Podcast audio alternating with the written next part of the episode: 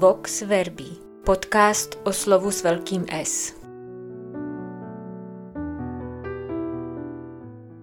V předchozí epizodě jsme společně se skupinou žen přihlíželi, jak je k Ježíšovu hrobu přivalen velký kámen.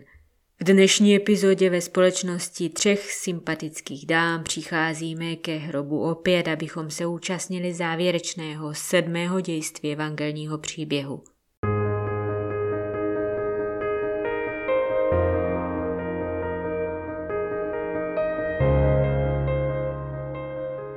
Když se skončila sobota, Marie Magdalská, Marie Jakubová a Salome nakoupily voňavky, aby ho mohly jít pomazat.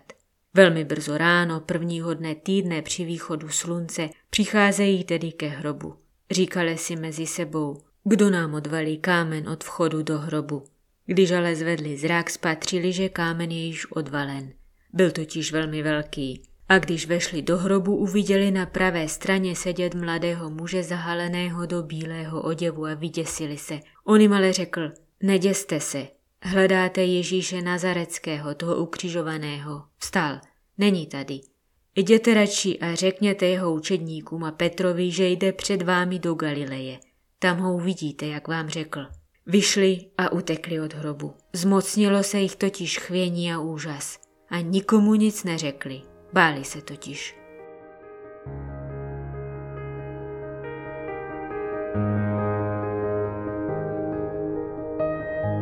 Úsporný a stručný evangelista Marek jakoby na poslední stránce svého evangelia odložil stranou veškerou svou stručnost. S nebývalou naléhavostí uvádí až 3 časový údaj, kdy se 3 ženy ubírají ke hrobu. Velmi brzy ráno, prvního dne týdne, při východu slunce. S podobnou naléhavostí se zaměřuje i na kámen u vchodu. Nejprve informuje o starosti žen, kdo nám odvalí kámen. Pak uvádí, že kámen byl již odvalen a nakonec pro jistotu ještě dodává, že byl velmi velký. Důraz na ranní hodinu na začátku týdne na straně 1 a velký kámen přivalený k hrobu na straně 2. Vypravěč jakoby napínal čtenáře mezi 2 protichůdnými póly. Na jedné straně příslib něčeho nového, nový týden, nové ráno, nový den. Na straně 2 spolehlivý svědek toho, že smrt je definitivní. Smrt je něco, s čím fakt nelze hnout. Nelze udělat nic. V napětí mezi těmito 2 póly však čtenář není sám. Společnost mu dělají již zmiňované 3 dámy. I jejich život je poznamenán napětím. Na jednu stranu vyvíjejí iniciativu, vstávají brzo ráno, nakupují voňavé oleje, kráčejí ke hrobu, rozmlouvají spolu a řeší neřešitelný problém.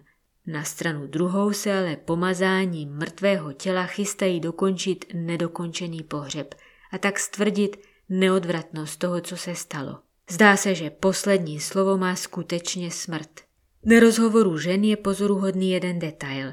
Nebaví se o Ježíšovi, nepřemýšlejí o zmučeném těle, které se chystají pomazat.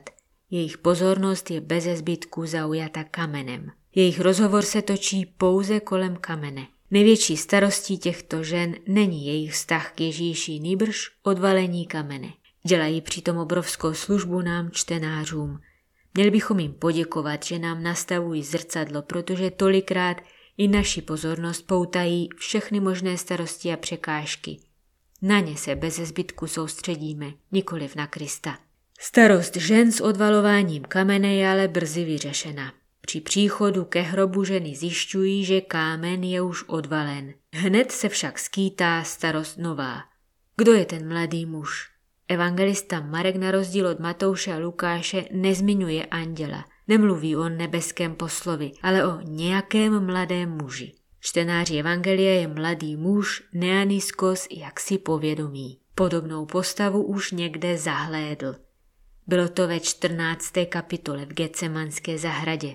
Tam se také myhnul mladý muž neznámé totožnosti. Díky tomu, že byl zakroucený do plátna, povedlo se mu vyklouznout z rukou těch, kdo zajali Ježíše a utekl. Je to on? Je tentýž mladý muž přítomen teď zde? Kdyby chtěl evangelista naznačit, že v Getsemanské zahradě i v otevřeném Ježíšově hrobě jde o tutéž osobu, použil by v tuto chvíli v řeckém textu určitý člen. Zde je ale řecké slovo neaniskos bez člena. V Ježíšově hrobce zkrátka sedí nějaký mladý muž. Nelze ho jen tak stotožnit s tím, který se tehdy myhnul v Getsemanské zahradě. Nicméně evangelní text přeci taktně, ale naléhavě pobízí čtenáře ke srovnávání těchto dvou postav. Mladý muž v Getsemanské zahradě utíkal, tenhle sedí. Onen muž v zahradě vyklouznul z plátna a unikl nahý. Tenhle je oblečený v bílém dlouhém rouchu. Ten v Getsemanech mlčel a nepřiznal se k Ježíši. Tenhle mluví a vydává svědectví. Mladík Neaniskos je muž ve věku těsně před životním rozhodnutím. Je to postava, v níž se zrcadlí čtenář evangelia stojící před rozhodnutím, zdá se stát Ježíšovým učedníkem. Ten v Getsemanské zahradě nám předvedl, že učedník se tváří v tvář tajemství mistrova utrpení a smrti musí rozhodnout a nabízí se mu i smutná možnost uniknout a zmizet. Tenhle mladý muž ale představuje zcela jinou realitu. Sedí napravo. Sedět napravo v biblické tradici znamená mít účast na moci a slávě toho, vedle něhož se sedí. Je oblečen v dlouhém bílém rouchu. Stejné slovo stolé, dlouhý oděv, použil Ježíš ve 12. kapitole, když varoval před znalci písma, kteří se rádi promenádují v dlouhých rouchách. Taková roucha svědčí o privilegovaném společenském postavení. Tudíž i tenhle muž navzdory svému mladému věku už není lecjaký nímant, je to někdo významný. Bílá barva jeho roucha navíc odkazuje na epizodu Ježíšova proměnění nahoře v 9. kapitole. A nakonec mladý muž v Ježíšově hrobce mluví. Ve srovnání s jinými postavami evangelia, krom samotného Ježíše, mluví docela hodně. Jestliže mladý muž v Getsemanské zahradě zobrazoval učedníka, který si před tajemstvím mistrova utrpení volí smutnou možnost útěku, tenhle mladý muž v Ježíšově hrobě představuje učedníka, který se nechal přetvořit tajemstvím mistrova kříže a zmrtvých vstání. Sedí napravo, protože má účast na moci a slávě vzkříšeného Krista. Je oblečen v bílém rouchu, jelikož z mistrova daru na kříži mu plyne nová důstojnost. Mluví, protože má účast na Ježíšově poslání a stává se nositelem Ježíšova poselství. Celé vzezření tohoto mladého muže je protchnuto nadějí. Mladý věk, vznešené bílé oblečení i jeho slova. Neděste se. Mladý muž dokonce opět používá slovo učedníci, výraz, kterého se vypravěč evangelního příběhu vzdal ve 14. kapitole, když se v Getsemanské zahradě všichni Ježíšovi učedníci vytratili. Mladý muž nevzkazuje Ježíšovým učedníkům, aby se dostavili k Ježíšovu hrobu. Nemají se vracet zpátky. Vzkazuje, že Ježíš je očekává tam, kde všechno začalo. Jsou pozváni k tomu, aby se vrátili do téhož bodu, v němž se začala jejich cesta za Ježíšem. Byli povoláni stát se Ježíšovými učedníky, ale na prahu Ježíšova utrpení naprosto selhali.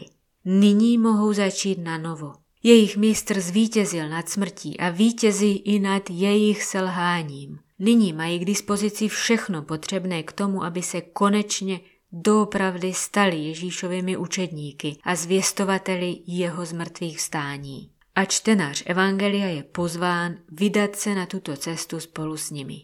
Nyní na úsvitu prvního dne v týdnu dostává příležitost projevit svou bdělost a přihlásit se k ukřižovanému a vzkříšenému Ježíši. Opravdu dá se na to spolehnout. 8. verš 16. kapitoly je obecně považován za původní závěr Markova evangelia. Místo elegantního zakončení a ujištění, že nakonec skutečně všechno dobře dopadlo, tam ale stojí: ženy vyšly a utekly od hrobu. Zmocnilo se jich totiž chvění a úžas. A nikomu nic neřekli. Báli se totiž. Paradoxně lepší závěr evangelia Ježíše Krista, Božího syna, by fakt nikdo nevymyslel. Čtenář nutně stojí před otázkou, pokud ženy opravdu nikomu nic neřekly, jak je možné, že evangelní zvěst o zmrtvýchvstání se dostala až ke mně, až k nám? A jak zní odpověď? Na první pohled se zdá, že poslední slovo měl i v případě žen u Ježíšova hrobu lidský strach. Dokonce i ty ženy, které zůstaly v Ježíšově blízkosti až do poslední chvíle na kříži, nakonec selhaly. Mezi Ježíšovými učedníky nejsou vítězi ani výherkyně. Markovo evangelium svědčí o tom, že zkušeností absolutní porážky, absolutního selhání musí projít úplně každý, kdo chce být Ježíšovým učedníkem.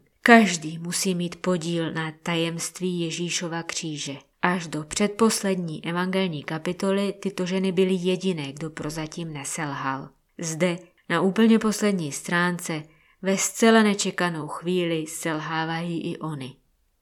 Přesně jako 12, přesně jako Petr.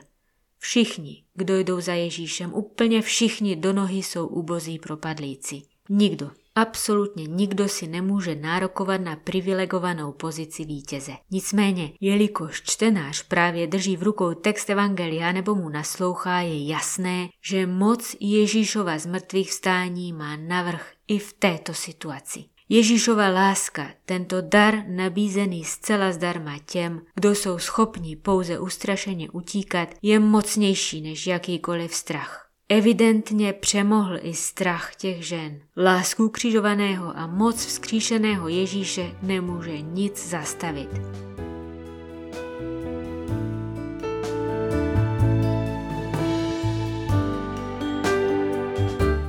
Vox Verbi z nakladatelství Paulínky připravuje a hlas slovu propůjčuje sestra Anna Mátiková.